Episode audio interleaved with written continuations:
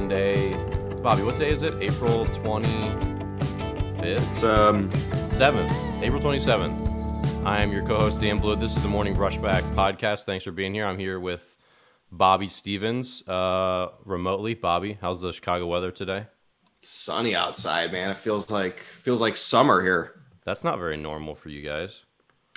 No, that's normal. Yesterday it was freezing. It's normal. And we're joined, our guest today, Asif Shah from the Cincinnati area. Asif, how are you? I'm good, man. Thanks for having me.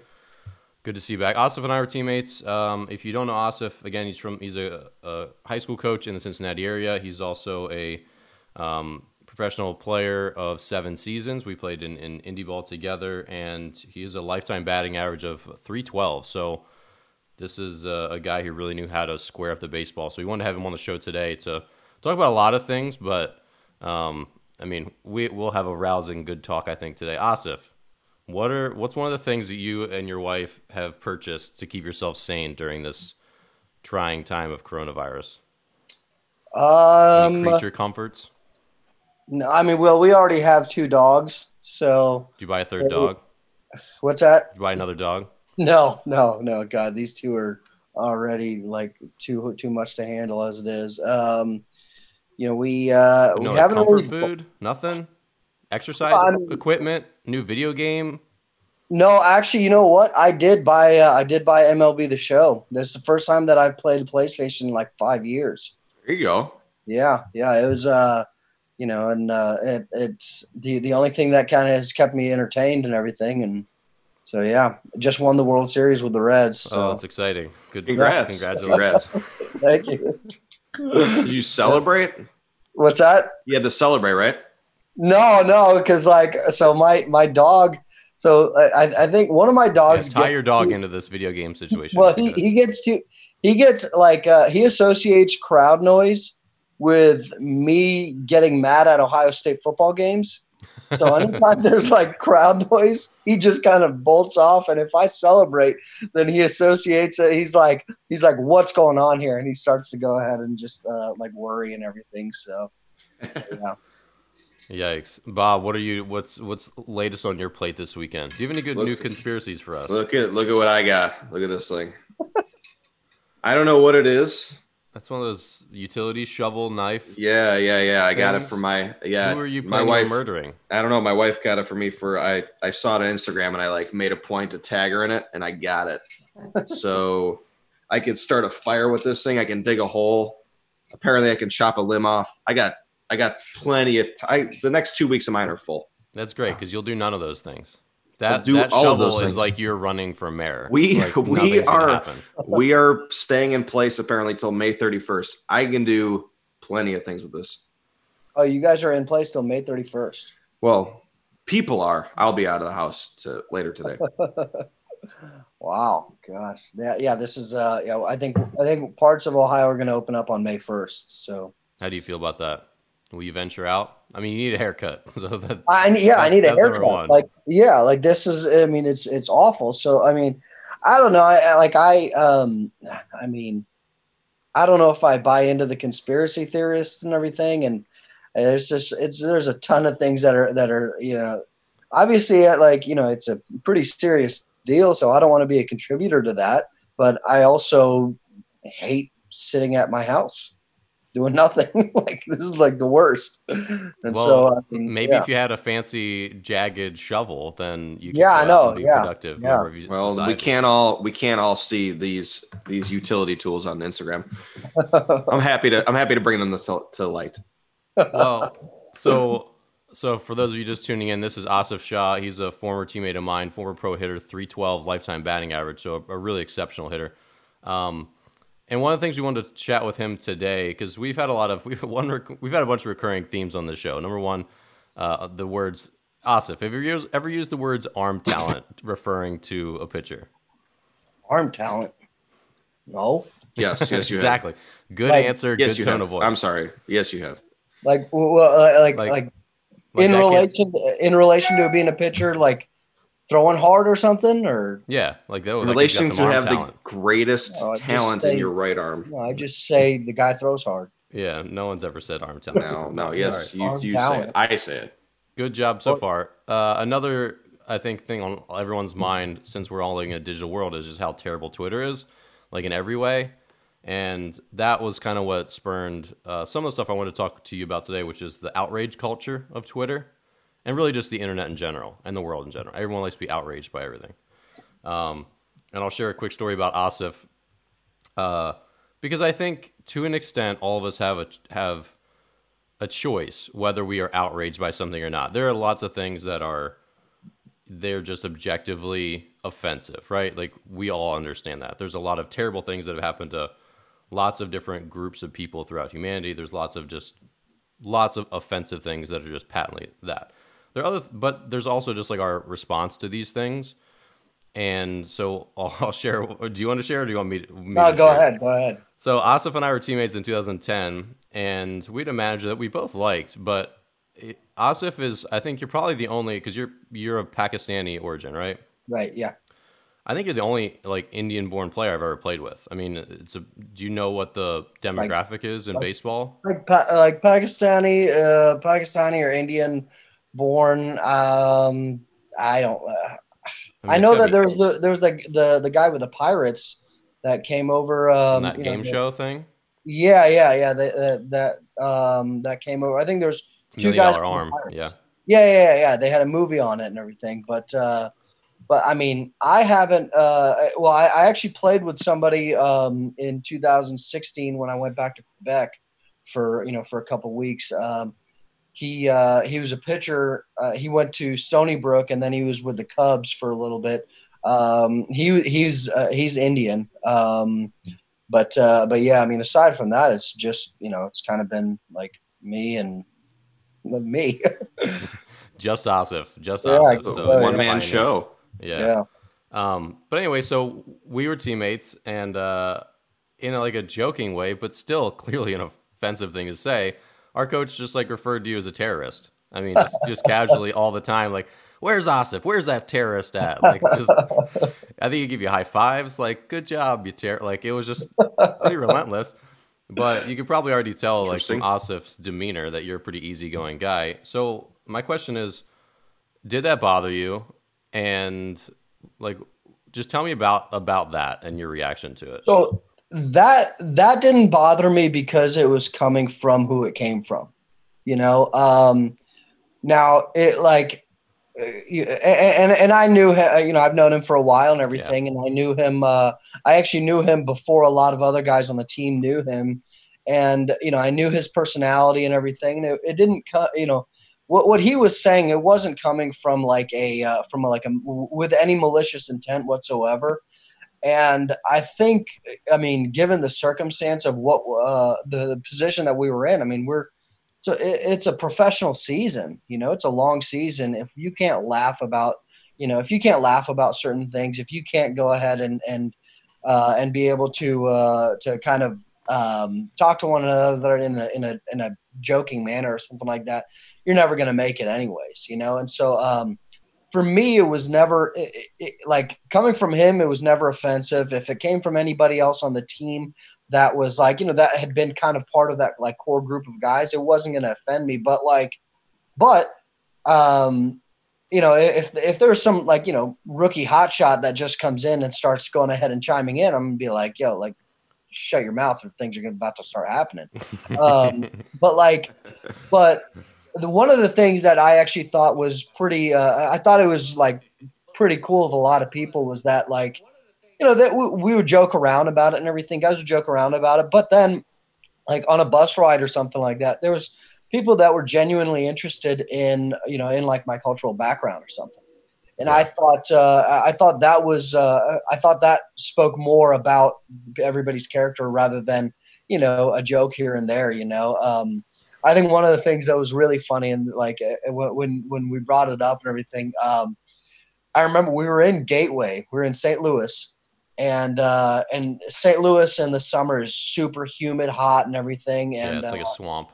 Yeah. It was like a swamp. And I remember they put those ammonia towels in the dugout, and like I put one over my head because I was, and This is going places. And we won't go into what actually it was said and everything, but it was like it was just like a again, it's like late July or early August, something like the dog days of the summer, and I mean I didn't do it intentionally, but I was really friggin' hot, so. But it was kind of a funny laugh at the time and everything. I think if I remember correctly, our manager walked by and he was just like, ugh, like you like everyone, fake snap reaction, like he saw you. Yeah, and everyone just like roared. He's like, whoa, like that. So yeah, I mean we laughed about it and everything, and so it's just the like for me, I mean the flip side of it, I guess, is that. If I did get upset over it, and everything, I know that everybody would have stopped right away. Mm-hmm. People would have stopped because there was a level of respect that everybody had, and it was a level of an understanding. Like, hey, if this is going to bother somebody, then don't say it. There are certain things that people that you didn't talk about and everything around some people, and that was understood. It wasn't something that people infringed upon. Bobby. I was not in this locker room. I did not. So I guess not just a question for Bobby, but for both of you. I mean, so what do you feel like people are just trying to get upset when they react to things like this on the web? I mean, they're just bored. Like, what do you think it is, Asif, Bobby, one of you? Go. Please, okay, please go. I rant. So and I can go into kind of some deep layers on this as well, is that my opinion is that, and I hate to sound like the get off my lawn type of guy, but, we are in a generation where people are glued to their phones. And face-to-face communication or even on the phone communication, people are tone deaf. They don't understand context. So a lot of times there are things that are being said and they're taking them in a literal term, like word for word. Well, it's that coupled with, I think, people are not actually mad about some of the things that are being said. I think people are mad about something else and they use whatever is being said as a channel to go ahead and and just, relay their frustration. I mean, as a coach, I kind of have to deal with that kind of stuff also, it's just, it's funny. I use this as an example and everything is that as a coach, I'll very rarely ever have a conversation with a player or a parent of somebody who's a contributing member of the team about something aside from playing time. If there's somebody that gets upset, it's usually from a parent who says who's got a kid who doesn't play very much, and they'll say this isn't about playing time, and they'll go ahead and attack little things that might be said, or take things out of context and say I actually had this said to me one time was that I told a kid, I said, hey, you can't make dumb mistakes like that, you have to be smarter than that. That got turned around into Coach Shaw called me dumb. Yep. And then all of a sudden wait a minute, hold on. What was actually being said and everything. And a parent is going to be protective of their kid. They're going to go ahead and obviously err on that side. But at what point are we actually trying to find out the truth of what's going on? And, or are we trying to just go ahead and find something to get upset about? Yeah, Bobby, what do you got? We're trying to find something to get upset about. Yeah. What else do we have to do anymore? Mm-hmm.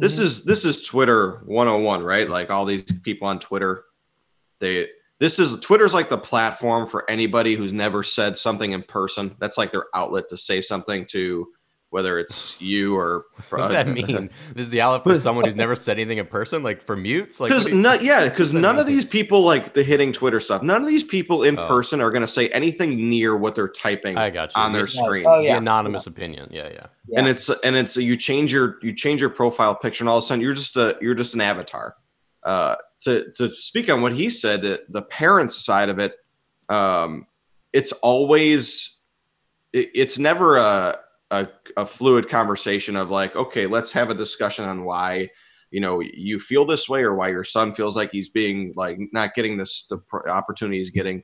You know, I had a conversation with a dad last year, and I vividly remember because I basically told my assistant coach, I said, this is exactly how this conversation is going to go. I said, the first 4 minutes is going to be him kissing my ass a little bit. And then the next 12 minutes is going to be him complaining and telling me that his son doesn't deserves to be on a different team that he does, that he's on. Mm-hmm. And the situation was, his son is a pretty good player. Like, we had two teams at the level. He was on what he perceived to be the second team.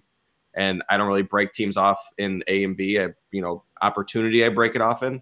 So he was a third baseman. So I told his dad, I said, look, the best player we have at this age group is a third baseman. So your son's never going to play there. And you can't tell, like, I don't, where else does he play? And he's like, well, he tells me all this stuff. I said, no. I said, I asked your son where he played. I asked him specifically. He told me third base, and I said, where else? And he said, I don't really play anywhere else. And he said it in like an arrogant fashion. I didn't bring that up. He goes, I'm a third baseman. I said, okay, well, you're not the best third baseman. So if we're going to go off of that, you're definitely not on this team.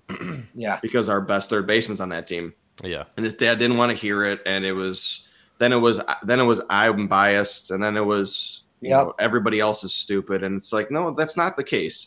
I said, it doesn't benefit me at all to put good players on teams that they don't deserve to be on. How does that benefit me? So nobody really, everybody's looking for a reason to get upset. Nobody wants to look at it objectively as especially the way I frame it. How can I get your son better?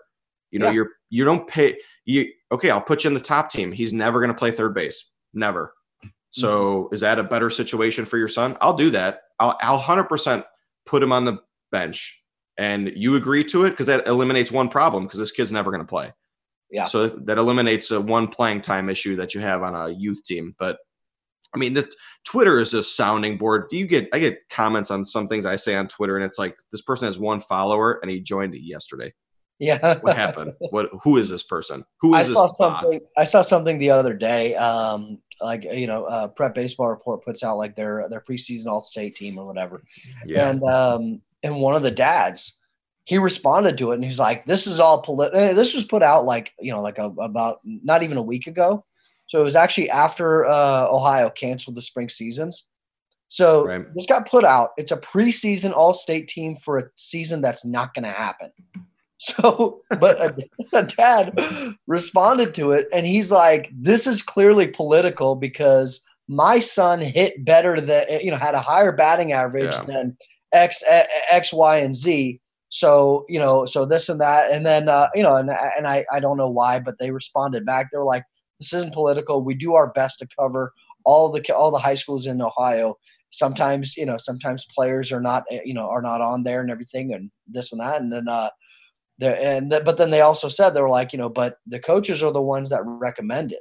And then that pretty much just goes ahead and sends that parent to his kid's high school coach, and go ahead and give him something to talk about there. But it really does seem like in today's age right now, especially where there's a lot of people that are upset about one thing, and they use anything they can to go ahead and channel their frustration and to just. We as coaches, we have to deal with it on a consistent basis. It's not easy because I had a similar situation. I'm sure every coach has had a similar situation to what you were talking about, where they start off, they'll start off and they'll say, this is not about playing time. As soon as I hear that from a parent, they're like, this is not really about playing time. I'm like, this is about playing time, because if it wasn't about playing time, you wouldn't say that, you wouldn't say that it wasn't about playing time if it was, and then my other favorite is we're not really the parents that ever really get involved or anything. It's like, yes, you are. You're doing it. You're doing it right now. That's literally what you're doing right now. So stop talking to me. I was almost to the point to where I was going to say, you know what? Because you know how a lot of coaches, they'll always say like, hey, you know, we're not going to have conversations about playing time. You know, parents are not going to have conversations about playing time. If there's any issues, then a kid, you know, the player will come up to me. I've almost gotten to the point to where I'm going to say, you know what? Yeah, we're going to have these conversations. And I'm going to tell you right now, your kid's not that good. And so that's a good point. It's a great point. Like you're making the, you know, the elephant in the room point, right? Like it's if you say you're not that parent, you're probably that parent. And it's not all parents, and it's a small minority of parents, you know, that do that. But it's twofold, right? You tell like, hey, your son needs to be an adult. Like if he wants more playing time, he's got to, you know, it's okay to talk about playing time. Like I always, you know, it's okay. Like there's 12 guys on the team. Usually only 9 of them get to play at a time. Like some guys are not going to want to be on the bench. I didn't want to be on the bench. Right. We all didn't want to be at the bench at some point. So there's a proper way to ask, how do I get more playing time? There's also the reverse of it. If you're going to tell me how good your son is and how many good things he does well, be prepared for me to tell you how many bad things he does and how bad he is. Like if you don't want to hear the flip side of it, don't tell me how good he is, and definitely don't bring in another kid. Like don't bring in Johnny that starts at shortstop and tell me how much better your son is than that kid, because that's really bad. I am going to tell you flat out why Johnny is better than your kid, and you're going to hear things about your own son that you don't want to hear. Mm-hmm. And if this is the road we're going down, this is where I'm going with it. Mm-hmm. So if you're not okay with that, which you should be okay with that, because that's where the conversation should have started, right? Like, what does my son need to do to get better? Well, for starters, he didn't bring a glove today. So let's start with showing up with the right stuff. But this conversation is not going to go the way you think it's going to go, no matter how angry you are or how many good points you think you have. Right. Oh, yeah. Yeah. Well, we can't hear Dan, so I personally am going to take this as opportunity to just cut Dan out of the loop totally. He's back now. Fine. We'll let him back in. No, he's not back. All right. Well, yeah. So I'm going to segue into something I wanted to talk about. Yeah. We're not segueing yet. Come on. I have a story. I want your opinion on this. So for many, many years, one of my like getting to know you questions for just like kids that I trained was, what's your spirit animal? Which my spirit animal is a frog / praying mantis, depends on the day. But this was a question that I would just ask because like everyone likes animals, right? So, you know, like whatever you're obviously you like dogs a lot. I'm more like I was like a reptiles and amphibians kid. And to me, that question's always been like, what animal do you really like, kind of like identify with, kind of bond with, you know what I mean? Like my business partner, Lucas, who's this huge dude, his was like a polar bear. Like he loves polar bears. So you just feel like he has this bond with polar bears. So I've asked so many people that question in the last number of years. And I asked on the internet dating, I asked a girl that, and she goes, I don't have one because that's offensive to Native Americans. Oh, and I was just like shocked. I'm like, it's tough. I don't want to offend Native Americans either. I have great respect for them. I'm like, but honestly, like I never even think, and obviously just because you don't think about it doesn't mean it's not offensive, but I'm like, there's nothing in the context in which I'm talking about this that has anything to do with that. It's not like, what would your Indian name be? It's just like, what's an animal that you really think is great and you like kind of vibe with, you know what I mean? Right, yeah. Where do you fall on that, Asif? And what's your spirit animal? Well, mine would be a dog just because, you know, but I'm actually caught off guard by that. I didn't know that, you know, that was a thing. Well, and we got in like a little like calm argument about it. I was like, well, do you know that's offensive to Native Americans? Like you're not Native American. Like, do you know that is offensive to them? Like in the context that it's used in pop culture, right. Like, do you know that it's offensive? Or are you just like saying that it's offensive for them? It's a sidebar. Like, Dan's not dating this girl anymore. No, it didn't go anywhere. But this was a start. Lots of conversations are had on these little apps. But can you like be offended for a group that you're not belonging to? Like I understand, obviously, there's a lot of groups that can be marginalized. But this kind of goes back to the outrage thing, where it's like you could say something about like, oh, I'm glad I need a haircut, but I'm glad I'm not bald. It's like, you don't know if that offends me. Like, I don't care. Like, I'm bald. Yeah. Like, I shave my head. Like, just because one person somewhere in the world might be offended by a statement about their bald head because they're really self-conscious about it doesn't mean like you can't say something about baldness to every human. You know what I mean? Obviously, there's a line. I'm not an insensitive person, but it's also just trying to buy in back to this idea that if you choose not to be offended, like you can make that choice. And a lot of us can make that choice for a lot of things. And then there's some obvious things like certain words that just like should not be used. And just like you should not go there. I think there's, but that line's so blurry now. Yeah. It has gotten really blurry. And I mean, it kind of goes back to you know, things that were being said and everything in our locker room and our clubhouse and all that kind of stuff. I don't really chalk all of that kind of stuff as up to locker room talk, because I think people kind of take that and run with it as a cop out to go ahead and make offensive statements, you know? I agree. But you know, there are certain things that were kind of out of my control. I mean, we would go on a road trip or something and I'd hear something from somebody in the stands, they'd say my name and they're like, oh, I wonder where this guy's from, you know? And and that kind of stuff, you know, and that kind of stuff would end up, you know, I mean, it's just that sucks that, you know, that's the reality of it. But I can't spend my time getting offended by that when that's not what I was there. You know, I wasn't there to do that. I wasn't there to, you know, I wasn't playing baseball so that I could be, you know, so that I could, you know, get offended by things. I mean, my best rebuttal was to go ahead and take care of things on the field. So, yeah.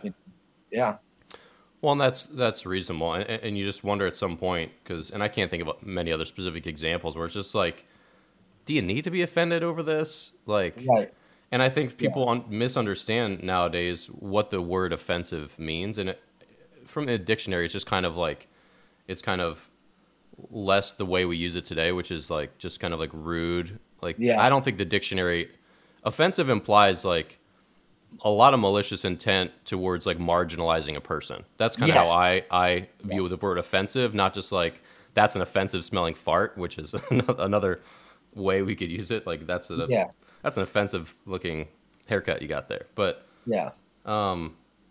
if it's not used that way, then offensive is not really the term either. And I don't know, it gets down to semantics to an extent, but it's just do you just not like hearing that? Or I don't know. I digress. Let's move on. Asif, you were really good at hitting baseballs. Why are you so good at hitting baseballs? So you hit over 300 over 7 seasons in indie ball at a lot of different levels. You always hit. What would you chalk that up to? I think the biggest thing for me was that I was always making adjustments. I always I knew that I had good hand-eye coordination, and that I was able to go ahead and and barrel balls up and everything like that. But that, you know, you got to be able to make adjustments based on different things that are going on as well. You know, I mean, I wasn't like a roll out of the bed and hit type of guy, you know. I mean, that can only take you so far, you know. I'm not a big believer that, and I hate it when coaches use the term of, oh, well, he's just so athletic that he can do this, you know. I absolutely hate it when people say that, because you undermine what that kid did or what that player did to get to that level, you know. I mean, you take a guy like Mike Trout. Is he gifted more than the next guy? Then yes, absolutely. But that doesn't mean that Mike Trout did not work his tail off to get to where he is, you know. So for me, the biggest thing was I wanted to make adjustments to go ahead and never fail. I mean, if I got 2 hits in a game, I wanted to get 3. If I got 3 hits in a game, I wanted to get 4. I never wanted to give away at bats, and I think that I was able to go ahead and combine a competitive drive along with whatever I was doing from a mechanical standpoint, and I think I was able to balance those things out for a good period of time. So I want to stay on what you started with adjustments. You always were making adjustments. Can you explain? What an adjustment was to you? Was it physical? Was it mental? You know, when I teach adjustments to a lot of the younger players, I always say if you're making an adjustment, it's purely mental. I go, if you're in the game, you're making an adjustment, you're super late on the ball, your adjustment is try and hit the ball, you know, into the opposite, into the pole dugout. You know, you beat the ball on the ground, hit a high fly ball, make a mental adjustment, try and change the result to change something physical about yourself. So talk about, you know, as a pro guy, you have to make adjustments on a, you know, a career. This is for your career. Can you explain some of that? Yeah, it was a combination of both, and most of the physical adjustments that were made were always made in the off season, unless there was like a glaring issue that I saw or that I felt right away that I was like, okay, I know how to make this type of a physical adjustment. But the mental adjustments that I made were, whether it was like a confidence thing or if it was, if it was like a, all right, you know, I'm not seeing the ball as well right now, so I have to go ahead and make sure that I'm like you said right there. I have to make, for me, that was a mental adjustment because it was like, okay, my intent needs to be here rather than here. And so for me, I think the physical adjustments that I made were all based off of what my goals were for the following season, you know, for the next season. There was going from 2010 to 2011, I added a little bit more of a leg kick. And then going from 2011 to 12, my hands got moved a little bit and that didn't work as well as I wanted. So, you know, I made them and why? What's that? Who moved your hands and why?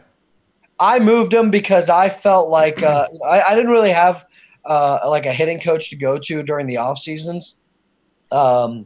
Just because it was, it's a long flight back to Pakistan. For sure.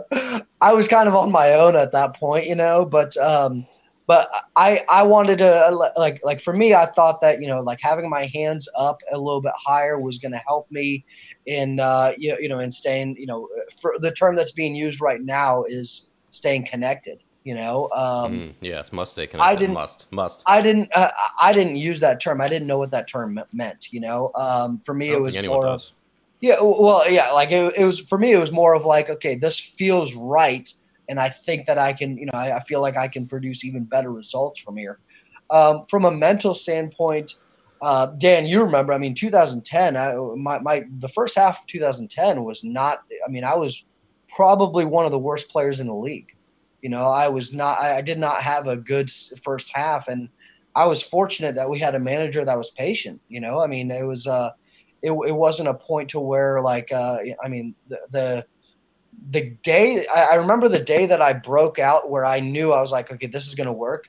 The day that happened, I actually packed my stuff up because I was like, if I don't do well today, I'm going home. Like I knew I know that I'm one day away from getting released. And Dan, you were on the mound that day.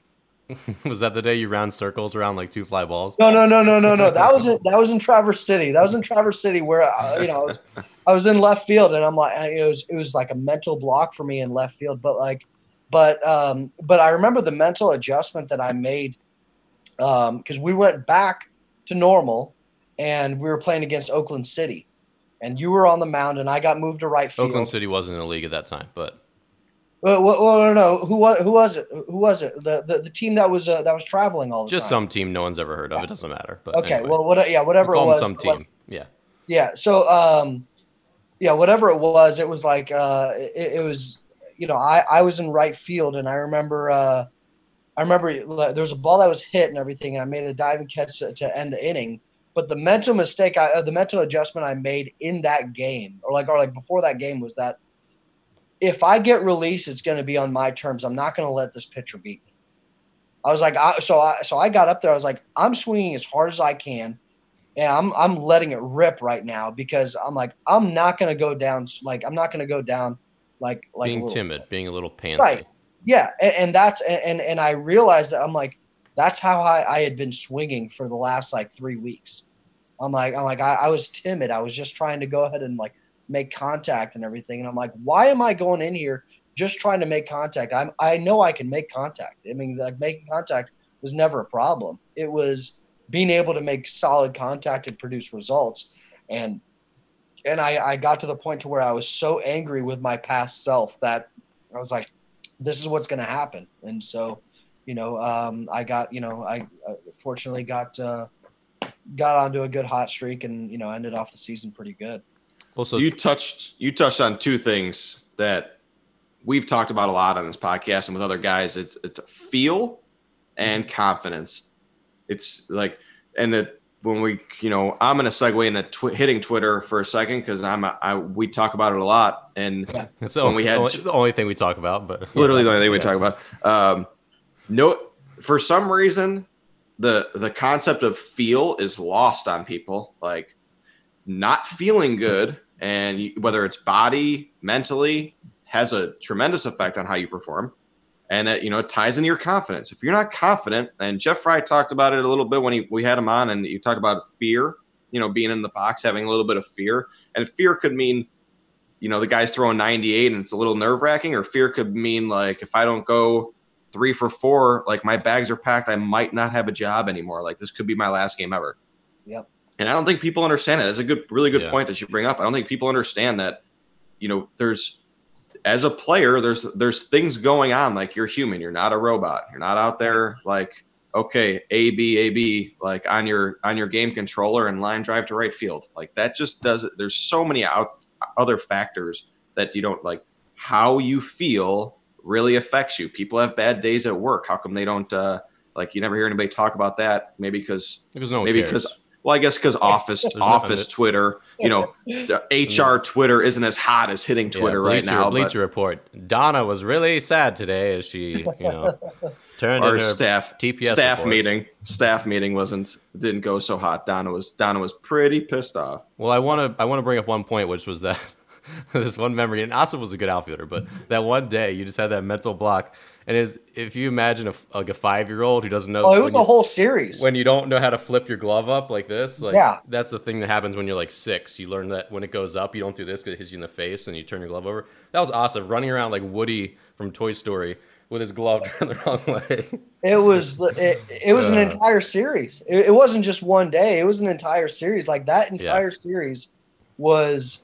You know, and I think I might have gotten like one hit or two hits or something like that. But that entire series, it was weird. I mean, in left, it was to your defense. It was swirling. It was kind of strange out there. You saw him go up, and it's like a ball was hit over my left shoulder, and I turned to my right shoulder and I started going towards the foul pole.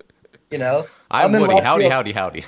Yeah, I'm in left field, and I go towards the foul pole, and I still remember this. I jumped up thinking that I was about to rob a home run. That's right. Like, and it hit the warning track. The ball was like 15 feet to my left. Yeah. And it hit the warning track, and I'm like, what just like? I'm like, what? These are good memories. These are good memories. I remember that. We were all just like, does he know where he is? Like, yeah. Like I was LSD in the Gatorade. Like, what's happening? I had no idea like what was going on or anything like that, you know. And then and I tried to stay like positive and everything, but like I remember after that series it was over, we're all packing our bags and everything, and our manager, our coaching staff was in the, you know, they were in the manager's office, and like, and he was like screaming and everything, and I was like, man, whoever he's talking about is just getting worn out. And he's like, you know, he hasn't had an RBI in like 2 weeks or 3 weeks. I was like, man, gosh. And then I started thinking, I'm like, wait a minute. I haven't driven anybody in a while. Man, are they talking about me? That sounds a lot like that sounds like me. I was like, yeah, that sounds like me. I'm like, all right, well, I guess, you know, I mean, I remember I'm like, all right, well, the next thing for me to do is to go ahead and start, you know, texting or calling my friends and everything and saying, hey, you know, I'm about to get released. Yeah, I need a new baseball team. Do you have one? Yeah, I need to go ahead and find another place to play, and then I mean, it just you know, I'll never forget the feeling that I had that day though. After I like when I walked up to the plate, like I remember when I walked up to the plate, I was just angry at my old self. Like that was the biggest thing, is I was angry at my old self for putting me in a position that I was in right there, because I was like, I know that I can hit. I don't know why it's, you know, why I've done what I've done. And I know, but yeah, so that kind of, it helped turn the tables quite a bit that year. It kind of, I mean, to be honest, it set the tone for the rest of my career, because I knew at that point, I'm like, I'm never going to go ahead and put myself in a position where I'm giving away something that I know I'm good at. So, yeah. And I mean, it's one of those things where because again, I think as we've talked about adjustments in the last 10 minutes, there's still not a tangible, actionable, like, do this kind of thing. Like, I don't think I've heard one. And that's what's unfortunately really, I think, frustrating for parents and for young players who, like, okay, coach, you keep telling me to make adjustments. Like, what does that mean? Like, tell me how to do it. It's not a mechanical thing. It's just like a mental thing. And unfortunately, the thing that I think parents don't want and players don't want is like the high stakes where, yeah, if I don't play well, I'm going to sit the bench. Or if I don't play well, I'm going to get cut. Or if I don't play well, I'm going to be off this team next year. But unfortunately, those things are the things that really push you. I mean, I know all of us, we all have the same stories, just in different flavors, which is when I knew I was going to get cut, I either summoned something deep inside me and I figured it out, like you just did. We all have, I've had numerous moments like that. Yeah. And that's what makes you better. And it really can, like, set the tone for a completely different path than you were otherwise going to take. And I think that's why sometimes, like, so for parents that are listening, your kids need to know that when they don't play well, like, there is a consequence for it. Like, the bench is a good thing for your kids, because it can be a really big growth moment, forcing them to take a different fork in their road. Bobby, would you agree? I agree 100%. I can't agree with you more, honestly. Like, yeah, I asked you if you agreed, knowing that you would agree. I mean, I'm just being like a co-host. I couldn't agree with you more. Just tossing you beach balls. Well, thank you. I appreciate that. Welcome. But I don't know if you can explain it any better than you just did. Like, there are consequences to not being good at things that you do. Like, if you're bad at your job, you know, if you're a fireman and there's a fire and you decide to go get coffee, like, there's probably going to be consequence for that. Like, if you, you know, it happens. Yeah, just burning people later. Well, just an example. Just Starbucks. Well, right. Like, at or least, you just, or you don't ahead. Turn, or don't ahead. Turn the hose on, and don't turn the hose on, and, like, let the house burn before you decide to. This is your best analogy yet, I think. It's got to be. Like, I got a lot of analogies in my toolbox. If you remember my Starbucks bottle. Yeah, but come on. You don't just get to be on the field. Like, it's and then the perception from a lot of parents is that, well, this kid is doing just as bad as my kid. Like, oh, that is not a defense for your son being out on the field. Like, and there's too many intangibles, right? Like if he's doing well, if your son's 6 for his last 7 and he's on the bench, you've got a beef. But if he's 1 for his last 20 and so is the other kid, there's no. I'm in a tough spot because out of the 2 that are playing horrible right now, which one should I play? Like, that's. You know, being bad, being less bad isn't an argument. It's like picking between Trump and Hillary for presidents. Like, in a lot of people's mind, you're right. Like, in politics in general, but in a lot of, you're right. Like, the what's the, like, the lesser of two evils isn't really like a strong. You're not really selling me on it. Yeah, you don't have a lot of there's not a lot of weight to go with that, you know. It's just I think right now it goes back to what we were talking about before with, like, the outrage culture type thing, and that's what people are actually upset about. You know, that's what the parent is actually upset about, but they found something else to go ahead and you know, channel their frustration. Dan, you said it right. It's just, yeah, there's consequences for not being good at something that you want to be a part of, like, and the consequences for it becomes more like they become a little bit tougher and tougher the higher levels you get to. You know, I mean, when when you're playing youth baseball, like 8, 9, 10U and everything, if you're not good, it doesn't matter. There's only like 9 or 10 kids on the team. Yeah. Everybody's going to play at some point, you know. The pizza's still flowing no matter what. Right? Yeah. And I mean, you know, just because you're not good when you're 8, 9, 10 or whatever doesn't mean that that you're not going to be good when you grow up. But I mean, as you get older, once you get to like 14, 15, 16 years old, I mean, you're going to have to start to understand that, you know, that you're not learning how to play the game anymore. Like, you should have a good grasp of catch the ball, throw the ball, hit the ball. These are keys. These are keys Yeah, take notes, people. You should have a good grasp on that. I'm going to jot this down. If you don't have a grasp on that at that point, your role is going to be like, you know, it's going to be, all right, hey. Johnny Benchfellow. Yeah, like hey, you know, get into a rotation with the foul balls or something like that. You know, just that. I mean, and I know it sounds harsh, but that's the reality of it right now. We can't go ahead and continue to lower the bar for kids just simply because their feelings might get hurt or because, like, you know, because mommy and daddy are really upset about it and that kind of stuff. It's like we can't lower the standards for you just, you know, when I got these other kids over here that are trying to, you know, that are trying to go ahead and play potentially Division I or, you know, or even get drafted or something like that. You know, I mean, it's just, it's not, that's not a reasonable way to go about it. And then we're splitting hairs at the same time. It's like, if he can't crack the 15, 16 U lineup, like the bigger goal is to go play in college. Just to talk about kind of what you and I are, you know, all three of us have been in a situation. Like, we're trying to get kids to go play in college. Like, if he's not going to crack the starting outfield on the 16 U team, like we've got bigger picture issues to address here. Like, how is your son going to get to the level of playing in college? Like, this is a short-term issue of him not getting on the field because he's in a slump. The bigger issue is that, if you aren't a staple in the middle of your lineup for a high school team, you probably have a tough time playing in college. Yeah. Let's talk about slumps for a minute. So this is, I think, a difficult thing because in the pro level, especially at the major league level, there's so many advanced statistics now where we know that hitters, we can't really tell that much about hitters. So say like the platoon shift, for example, it takes like a huge amount of at-bats. Like, I can't remember the exact number, but I want to say like 1,000 at bats or something. It's like more than a year's worth of at bats to say definitively this guy can't hit left-handed pitching.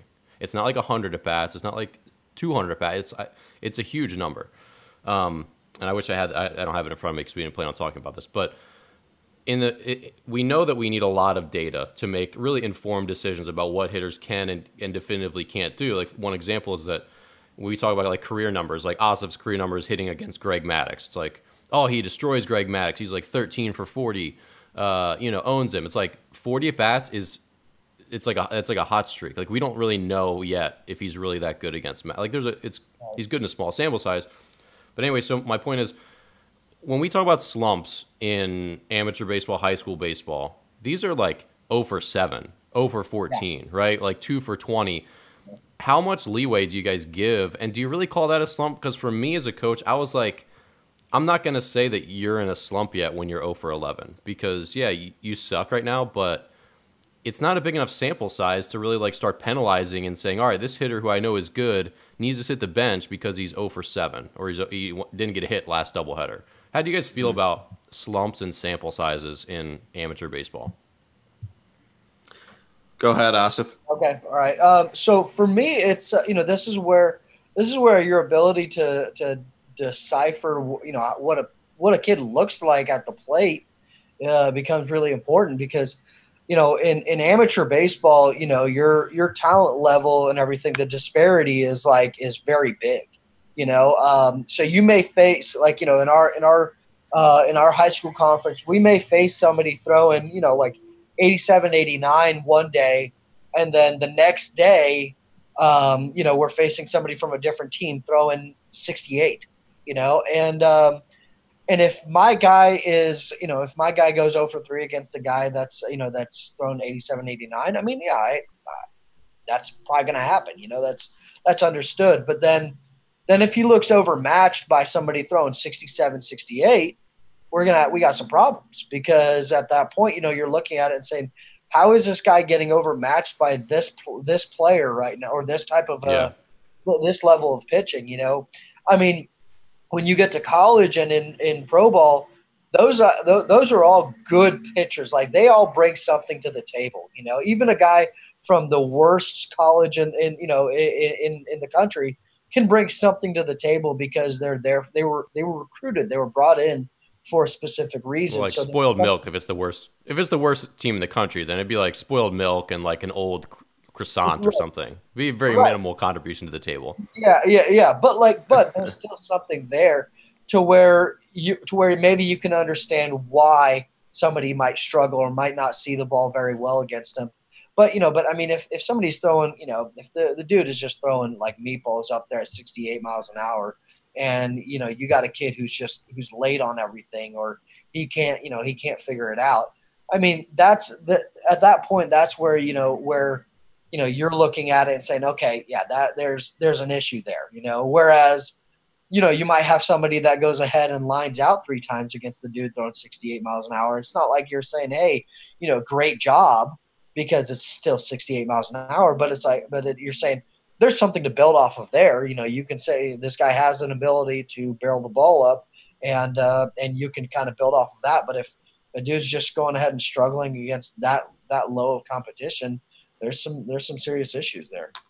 So it's more of you're looking at how they're having at bats, how they're swinging the bat, not necessarily the results. Right. Yeah. Yeah. I mean, and you can't really be result oriented in high school baseball, because, you know, if you have one bad week, that could end up ruining the entire statistical season. You know, like you got one bad week where maybe you were facing, maybe there's some rainouts or something like that, and then all of a sudden you had to go ahead and schedule a bunch of games in one week against really good teams, and they all rested their number one pitcher. I mean, that kind of stuff happens, and you're looking at a tough week, but that doesn't necessarily mean that you're in a slump. It just, you know, from a statistical point, yeah, it looks like it, but not necessarily from a coach's standpoint. Yeah, so we got a question on Twitter for you, Asif, from Tom Jackson, who you know. He says, I know hitting advice you've given me didn't really kick in until much later in his career, like years later. Do you find that that's often the case with players your coach, that there's like a delay in understanding that something you teach them today might not really like take root for a significant amount of time? Yeah. Yeah. I mean, and I think that's something that I struggle with as a coach, because I try to find a way to where that delay doesn't happen, you know? So I try to explain it into almost like remedial detail, to where a kid can understand that. But yeah, I mean, I definitely find that happening quite a bit where I'll say something and it won't resonate for like another year or 2 years or something or even longer. And I mean, to be honest, for me, it was something that worked is something that's talked down upon or not really, it's not like something that you talk about anymore. It was the whole swing down thing. You know, for me, like I knew that I didn't actually swing down at the ball, mm-hmm. but the intent to do so with the other things that I guess I was doing right was something that worked for me. And it produced good results, but I don't teach that. I don't teach somebody else to go ahead and swing down at the ball, because right now with all the technology that we have, it's proven that the barrel doesn't go directly down at the ball when it's meeting it. You know, that's mm-hmm. slightly upward plane. So I don't necessarily teach that, even though that's what I was taught and that's what was working for me. So, for me, when that was first taught to me, I didn't fully grasp that. So I kind of got away with some bad habits, but I'm left-handed. And so I got away with having a good looking swing naturally. Yeah. You do have a nice swing. But then what ended up happening is, I was struggling, and it was another adjustment that I had to make. And I was like, let me try this whole like down angle type thing. And it kind of it helped me quite a bit, and everything kind of moving forward. And again, I knew that I wasn't actually swinging straight down at a ball, but it did kind of resonate for me. So I definitely know what you mean, where it's like, yeah, that kind of stuff doesn't help until later, because maybe a light bulb goes off, something registers, maybe something else happens, and it kind of starts to fall together that way. Yeah. So if you're just tuning in, we're here with Asif Shah. Asif is a career 312 hitter in pro ball, and we're kind of picking his brain about some of the things that helped make him successful, and now as a coach helps his players become successful. So I want to transition. So you went to Wabash Valley College, and then SEMO. Can you tell us, why did you go to Wabash Valley first? Well, I actually started off at the University of Akron my freshman year, and then I transferred to Wabash Valley.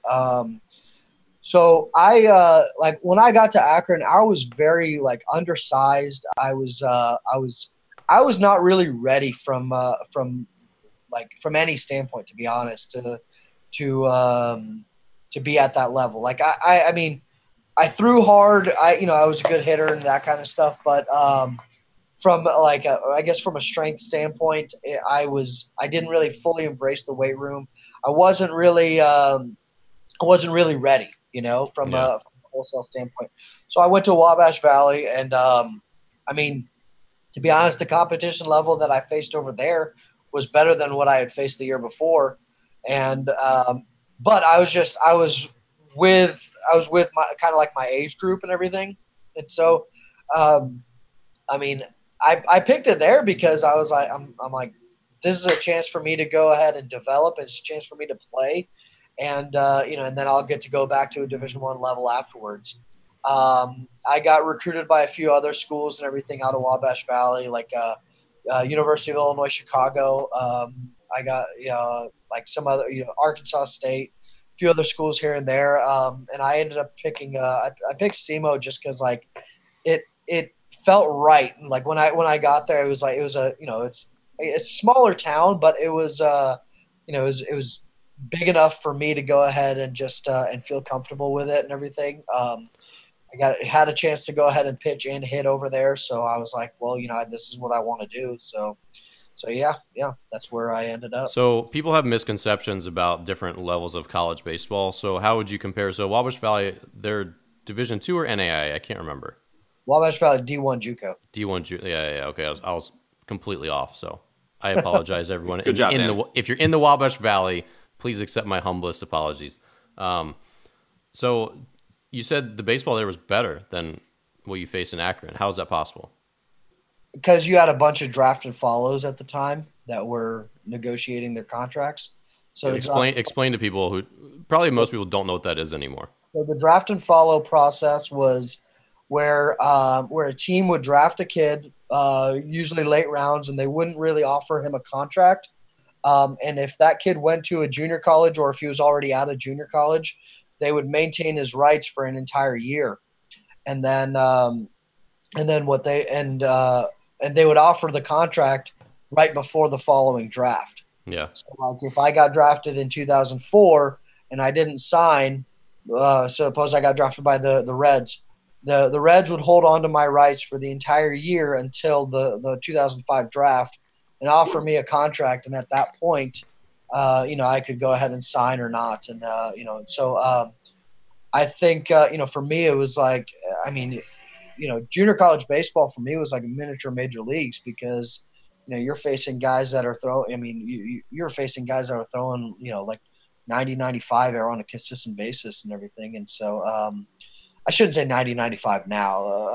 Now it's at Wabash Valley, you got every single team is there on a consistent basis because they're the number one team in the country. So, mm-hmm. Yeah. But yeah, you're facing consistent competition that is, that's high level talent and, and what was the term? A lot of arm talent. Arm talent. He's got how much arm talent is there in junior college baseball? There's a lot. You're facing guys that are throwing hard and that are. It's hard to square up and everything. And it was a time where I really enjoyed it because it helped me it toughened me up a lot, actually. It helped me grow quite a bit and everything. So Rob Fournier is Dan, you're welcome for your gift. Rob Fournier, we were talking off air, was my summer baseball. He helped coach the travel team I was on probably when you were a freshman. Okay. At Wabash, it had been summer of 2004.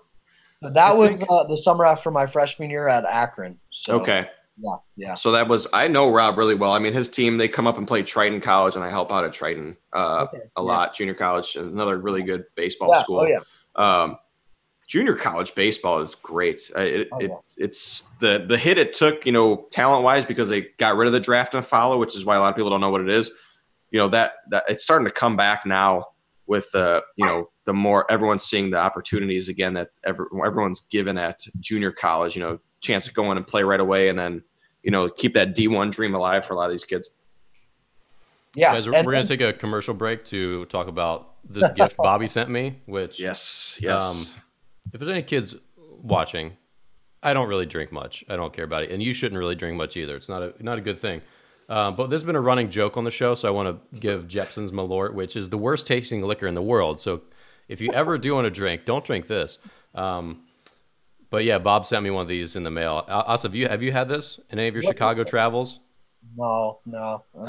You will get some in the mail, my friend. Malort is Bobby the official sponsor, the unofficial sponsor of the Morning Brushback. Yeah, we have official ties there, but I've been. Bobby I do.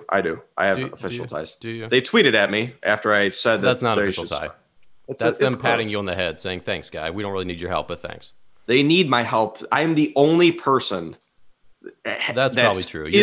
I'm literally the only person that's like, this stuff is great. Like, well, I want to drink it. It's like the raccoon meat of like, you know, of the liquor industry. That's why they do need an advocate. It's gross. Yeah, it's a shot of a shot of your least favorite alcohol with a punch in the face. Oh God! All right, back to our regular scheduled programming. Yeah, this is our back. Okay, I don't know where we were, but here's what we're gonna segue to. So, Asif, if you could go back in time and give yourself some advice that would have given you a better chance of making it to the majors, what would that advice have been? Take the weight room more seriously, I guess. Yeah, you are a little pansy. I don't even know you that well, but you got more hair than muscles. Yeah, I think the biggest thing for me, like I think I did take the weight room seriously, but I feel like it was a little late for me. You know, like I mean, maybe like when I was in college, I just I didn't really buy into all of the stuff that we were doing, and so it just it kind of stunted. I shouldn't say stunted, but it didn't really help my development as much as I wish I would have liked.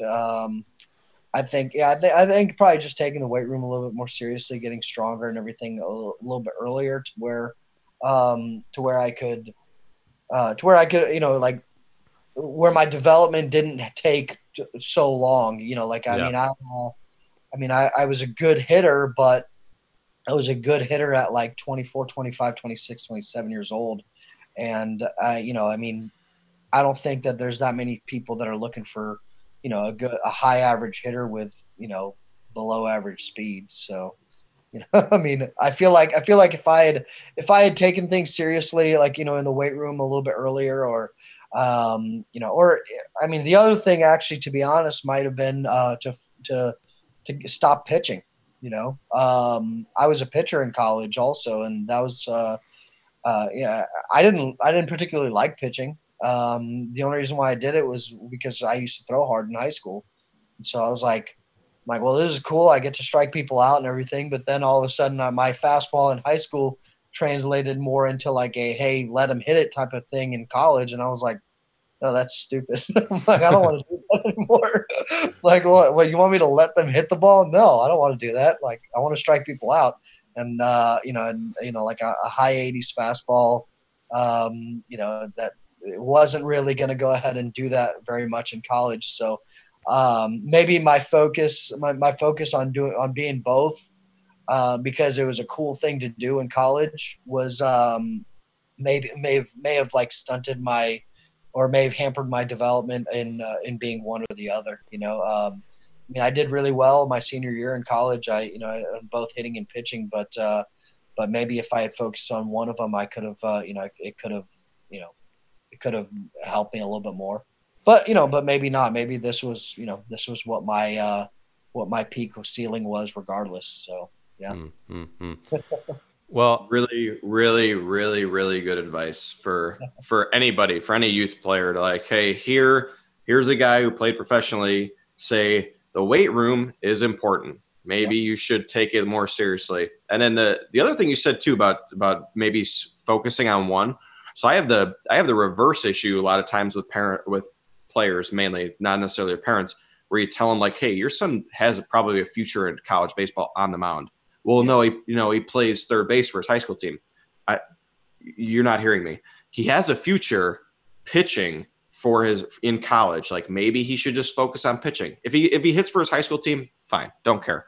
Do whatever you do. Your high school's got 100 kids total. Like there's 10 kids on the baseball team. Yeah, let him do that. But focus on pitching. Like he has a future. There's something there.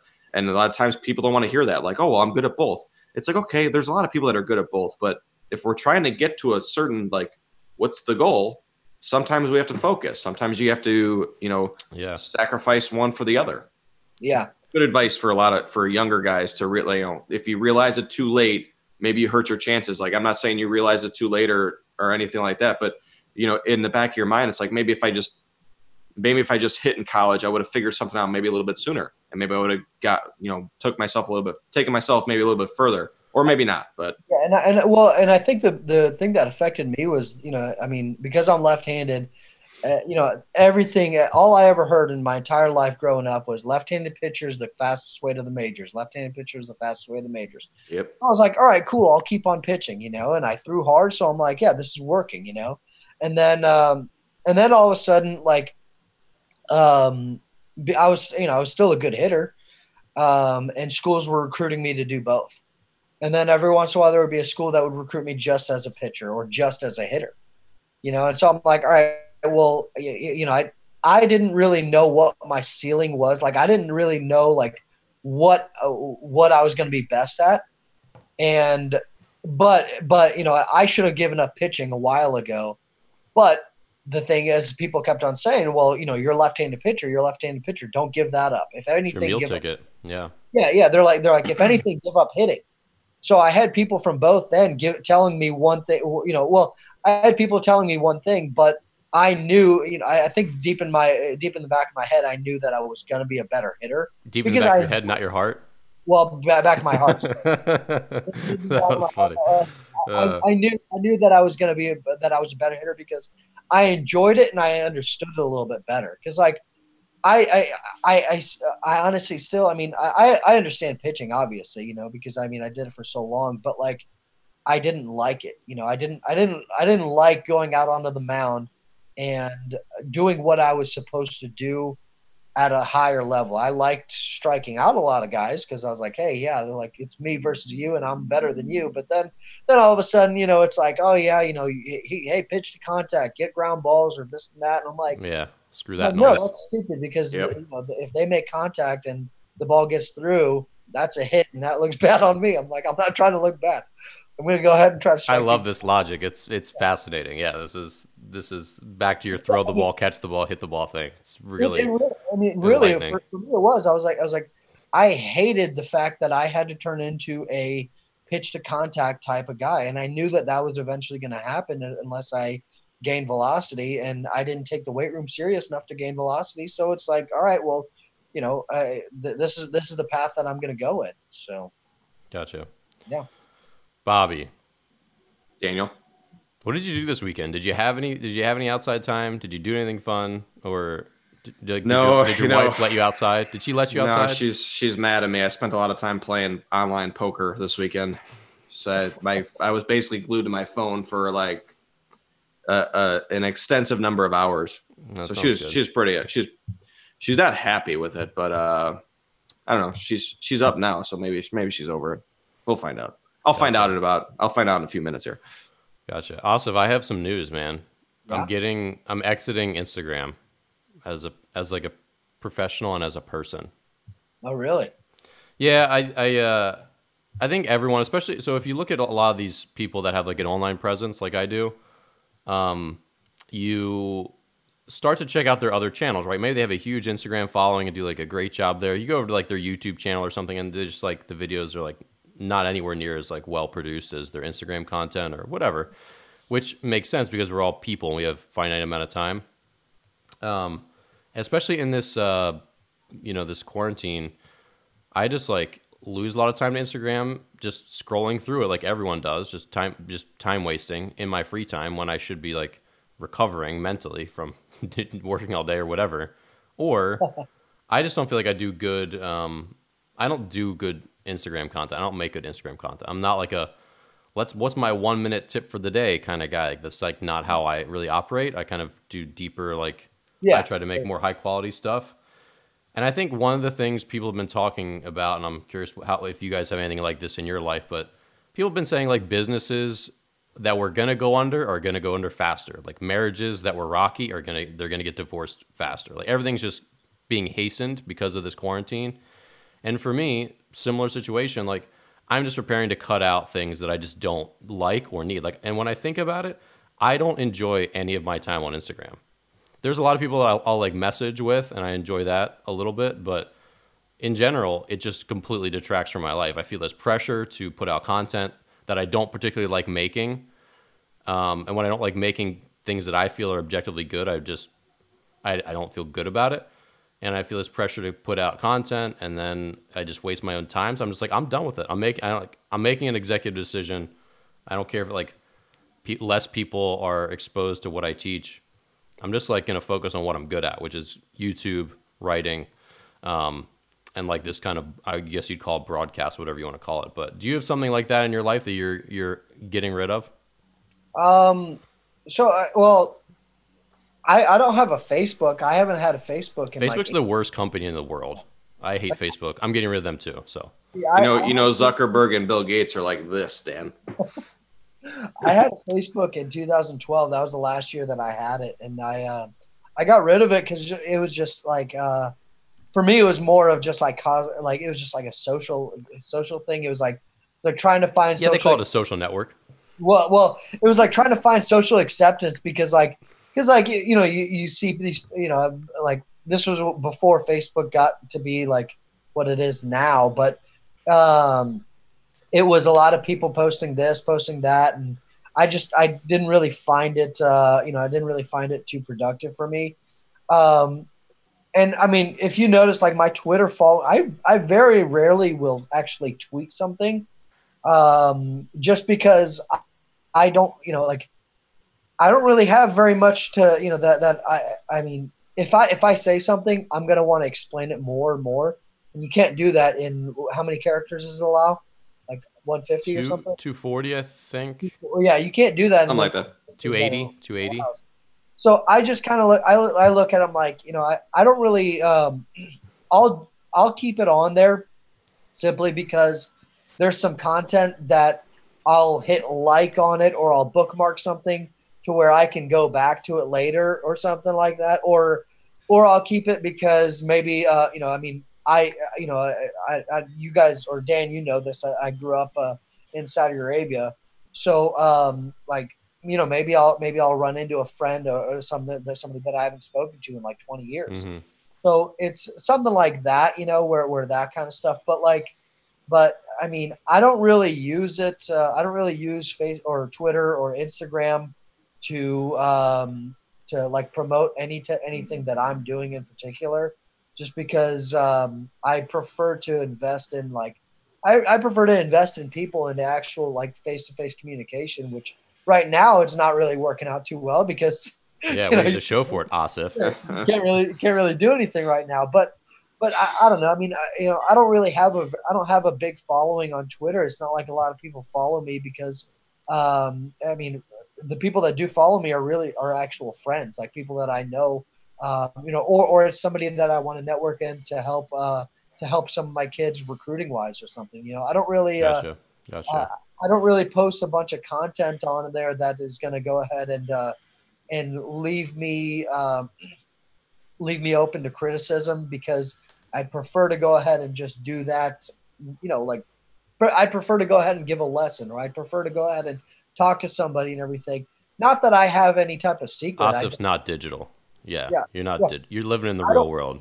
Yeah, I don't have any secret that I'm trying to hide from anybody, because I don't really, I don't know that my way is better than anybody else's. But it's really more of, it's just I don't really. I'm not going to go ahead and get into the Twitter spats than everybody else is, but I will watch them.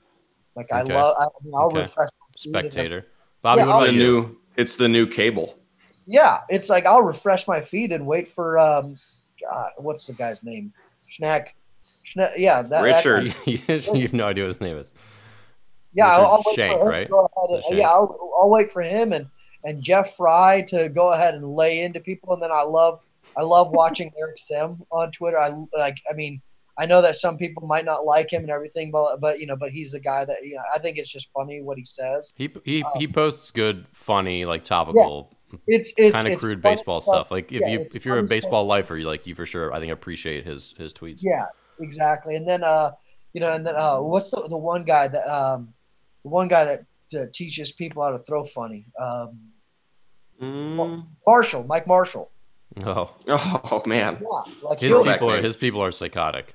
He'll come in and I love watching people go ahead and tear each other to shreds because it's right now it's kind of funny to watch. Okay, so if Asif was a Roman, you'd be at the gladiator fights all day watching just people the carnage essentially. I'd have season tickets front row, it's just right there. No doubt. Let me get some of this. I'd be like Spike Lee at the Knicks game. There you go. Bobby, what about you? That's funny. What, are you cutting anything out of your life or doing anything new? We cut out you have a shovel. Yeah, what are you scooping out of your life with your shovel, Bobby? I'm moving facilities myself, so maybe this shovel might come in handy to cut some stuff. We cut cable a long time ago. I don't really watch that much TV necessarily. The tough part about cutting, you're cutting Instagram, the tough part about cutting some of this stuff when you run a youth baseball is that all the kids are on Instagram and all the parents are on Facebook, and Facebook and Instagram are owned by each other. One owns the other, but Twitter's one I enjoy the most. So I got to be on all three. I don't do that much stuff on Instagram. I feel like Instagram might hurt your dating, prospects. How can somebody stalk you if you don't have Instagram? Well, I'm not removing my profile. I'm just putting up a thing that's going to basically explain hey, so if someone comes and they want to follow me in the future, which will continue to happen, they'll just see that thing and be like, oh, Dan's not here. It's going to be very clear that I've exited, but my account will stay there. Yeah, but you need to strategically post maybe a picture of you on the beach, you doing something in the moment where it's this guy's dateable. This has been a business profile for a long time. I'll post those pictures. No interest. Well, it's funny that you mentioned that because as much as I share a lot of my story and there's a million videos and things I've written, some of which are kind of personal, at least personal from a baseball standpoint. There's actually very little of my personal life on the web.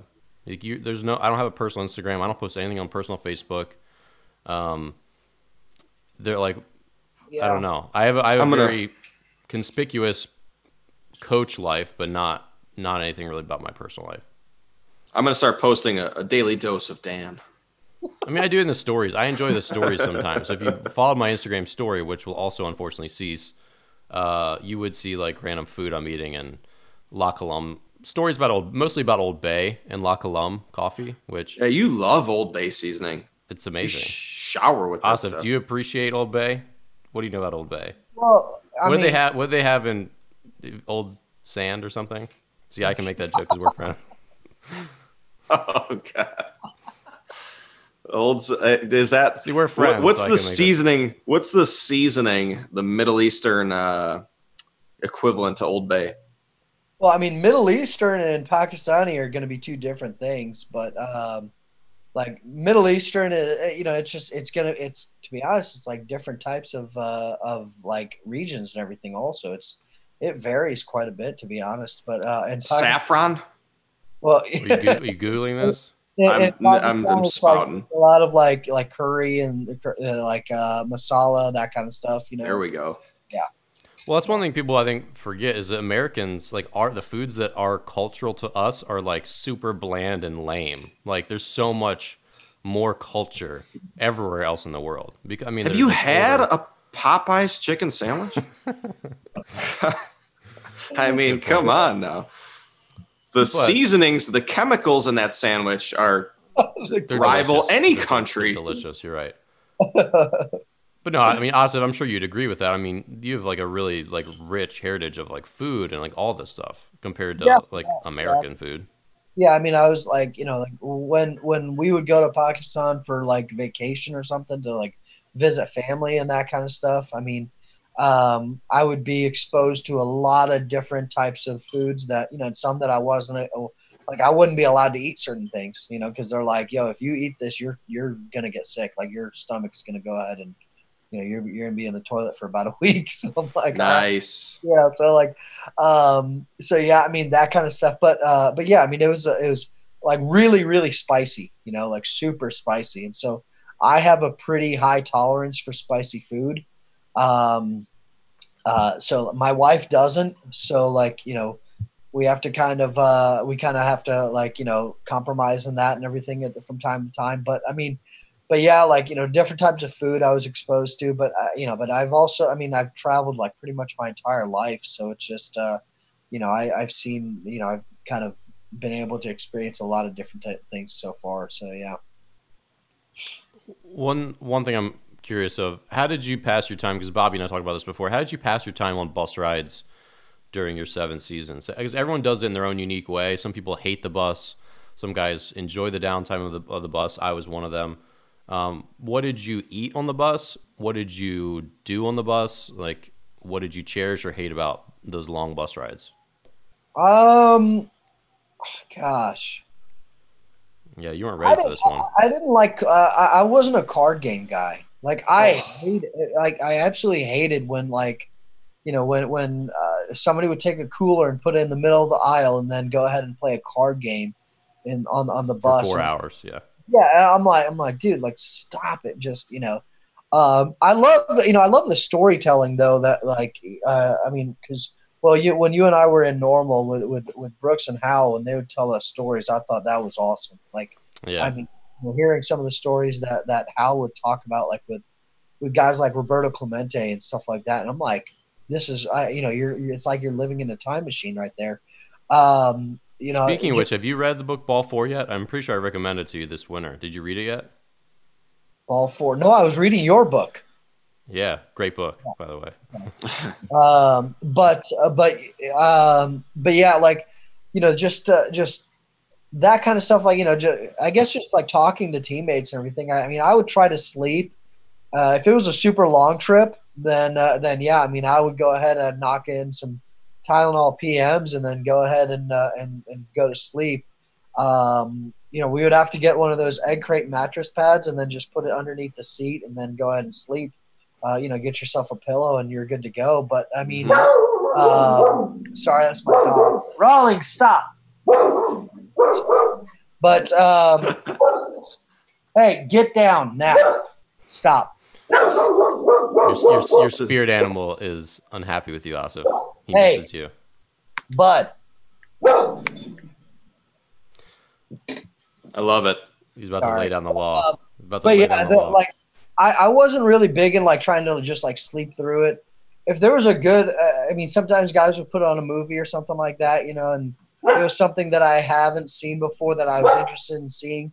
Yeah. I would go ahead and watch that. But like, I didn't like it when, you know, when guys would put on some stupid movie and be like, oh yeah, let's watch this. Like, you know, like Days of Thunder or something like that, you know? Yeah. All right. Lightning round. So what was, if we stopped at a Wawa or something, what were you getting? A Wawa, what's that? Oh my God, what? You didn't play on the East Coast and fight you. You didn't play on the East Coast. Or Sheets. All right, Sheets. Well, I played in the Premier League, but I don't. I mean, you know what Sheets is, right? Sheets.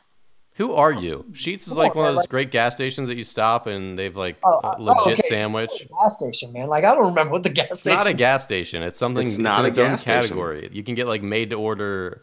You know, sub, sandwich, quesadilla, like all these different, like legit, like actual food.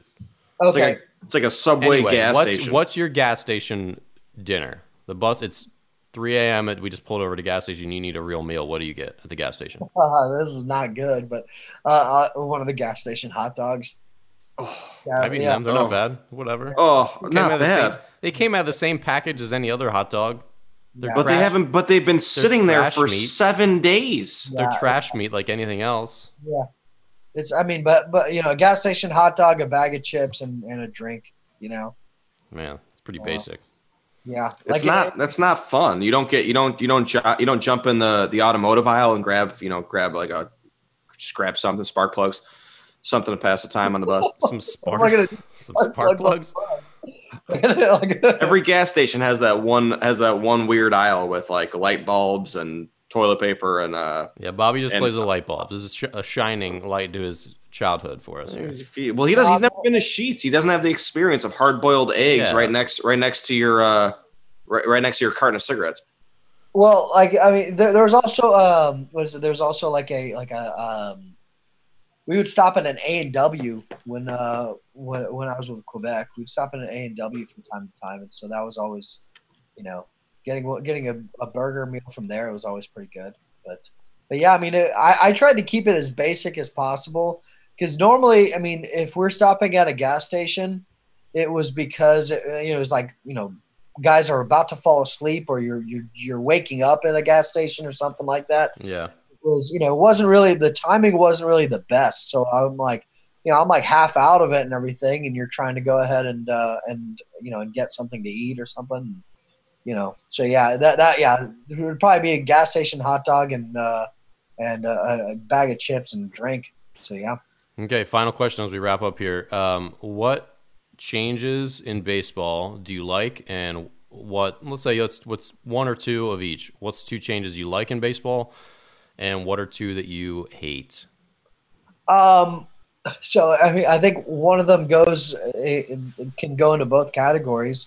Like, I like the data that, you know, that's coming out, but I also hate it because I like that there's something to quantify something, you know. I like that, you know, that you can go ahead and say, like, all right, majority of the base hits or majority of the hits are hit at this particular launch angle with exit velocity. But then I also hate it because some people think that that's the way to go ahead and that's like the only way to go ahead and teach, you know. It's like there were good hitters before all this stuff happened, you know, like Tony Gwynn, pretty good hitter, you know, Ken Griffey Jr., pretty good hitter, Mickey Mantle, pretty good hitter. Those guys were pretty good before you started to go ahead and talk about exit velo and launch angle. But, the other thing that I would say I like as far as a new thing, I like that you know, that they're doing I guess a better job of kind of updating things and making it a little bit more relatable to the younger crowd. What I don't like is I don't really like the pace of play, things that are going on. I don't like that they're trying to take away a lefty specialist. I would like it as a player because maybe I wouldn't have to face that guy as much, but it's just, I don't necessarily like that they're saying, you know, hey, bring a guy in the middle of an inning. He's got to complete the inning or face three batters or something. Yeah. I don't really know if I like that because I think that there's a part of strategy to that and everything. And it's just, you know, I mean, if it's Game 7 of the World Series, and you know, and you have to go ahead and go off of this one little rule or something like that, you know, I don't know if I'd like that. I don't like that, I don't like that it's going in with these different changes, like what they did with the Atlantic League. I really hate that. I absolutely despise what they're doing. You don't like the stealing first base. Yeah, I think that stuff is so dumb. Like, you're changing the game altogether at that point. You know, stealing first base and like something about the pickoffs at first base and moving the mound back and all. The mound was ridiculous. Yeah, like, I wish the pace of play. Like, it's the buzz term, right? It's like social distancing. Like, everyone says it now. Nobody can give you like a definite answer. Like, social distancing is 6 feet too close, is 10 feet too close. Right. Same thing with pace of play. Like, is 20 seconds in between pitches okay? It's more the action itself. Like, before, guys were just three absolute outcomes: strikeout, walk, or home run. Guys would try and put the ball in play, move runners over. Like, there'd be stuff happening. Yeah. You know, and I get it. Like, there's not many errors in baseball, you know, in baseball games generally, maybe one or two a game. So it's like, if you put the ball in play, you're probably out. Yep. But it's like, you got to like make a rule that would, I don't know, force action. Like something that would force action in the game would be like a good, I think, change. I don't know what that rule is. I'm just, spitballing. Right, yeah. But like the overall philosophy change has made baseball like somewhat unwatchable, unless it's a high leverage game. It's like, a Tuesday game in May is tough to watch when you're trotting out 8 pitchers in a 9-inning game. And it's like, come on, like, could we just let the guys, let's get some action, put the ball in play. Let me see somebody field a fly ball. That part is, and it kind of goes into like what the hitting stuff, like hitting Twitter and everything, and how a lot of hitting coaches are, they're swing coaches. They're not actually. I mean, not hitting coaches. I can't really call them hitting coaches. I call them swing coaches because they're trying to teach you to swing to go ahead and hit the ball out of the yard. And that's playing right now. That's what's playing right now. But a swing coach is not going to help me when a guy is throwing 98 and it's come from the left side or whatever. I'm like, that like you're not helping me doing that. You're literally like whatever drill that you were talking about. I'm like, first of all, I'm trying not to die here. Like this dude's throwing 98 from the left side. I'm not trying to kill myself right here. So whatever drill that you came up with, I'm not thinking about that. That whole part of the revolution is something that I'm not really fully on board with, just because it devalues experience, and we go into that discussion of like you can be a good coach without having a high level of playing, and that's true, but some people are starting to use that as an excuse. Like some people are almost like using that as a way to go ahead and promote themselves and saying, oh, yeah, I wasn't a good player, but now I know why I wasn't a good player. It's like, no, you weren't a good player because maybe you just didn't work hard, or maybe you didn't listen to your coach, or maybe your coach was saying something and you tried to go ahead and deflect it and blame it on him or something like that, It's not a substitute for experience. All of a sudden there's quantifiable data. I understand how to use this technology. So now all of a sudden your experience is irrelevant. That's not how at least this profession works. Exactly. And I think that there's a lot of people that are starting that use that are saying like, oh, well, I understand this technology, so that means that makes me better than you, even though you have X amount of years in the big leagues. It's like, no. And the truth is that you're never going to get those two bodies of people together. Like they're never going to go ahead and coincide because there's too much ego involved. So, it kind of brings me back to where I am, where I'm like, I like watching it because it's entertaining to go ahead and see them go ahead and argue with each other. But at the end of the day, I mean, the whole like, you don't have to be a good player to be a good coach. Yeah, that's true. I know there's one hitting coach, and I know we're going on for a while, but like there's one hitting coach that said something about like I wasn't good enough and I wanted to know why. Well, what about the guy who is good enough and he wants to know why also? Like, and I don't want to put myself in that category, but I know I was a good hitter but I knew why also. So because I was a good hitter, that should not go ahead and put me at a lower level of being a good coach. Well, it's not either or. I mean, it's not like you can't be a hitting coach or you're marginalized. It's kind of the same thing. It's like if you don't feel threatened by that guy, who's got less experience but thinks he's good, then whatever. Like it doesn't really impact anyone's life except people are getting upset about it.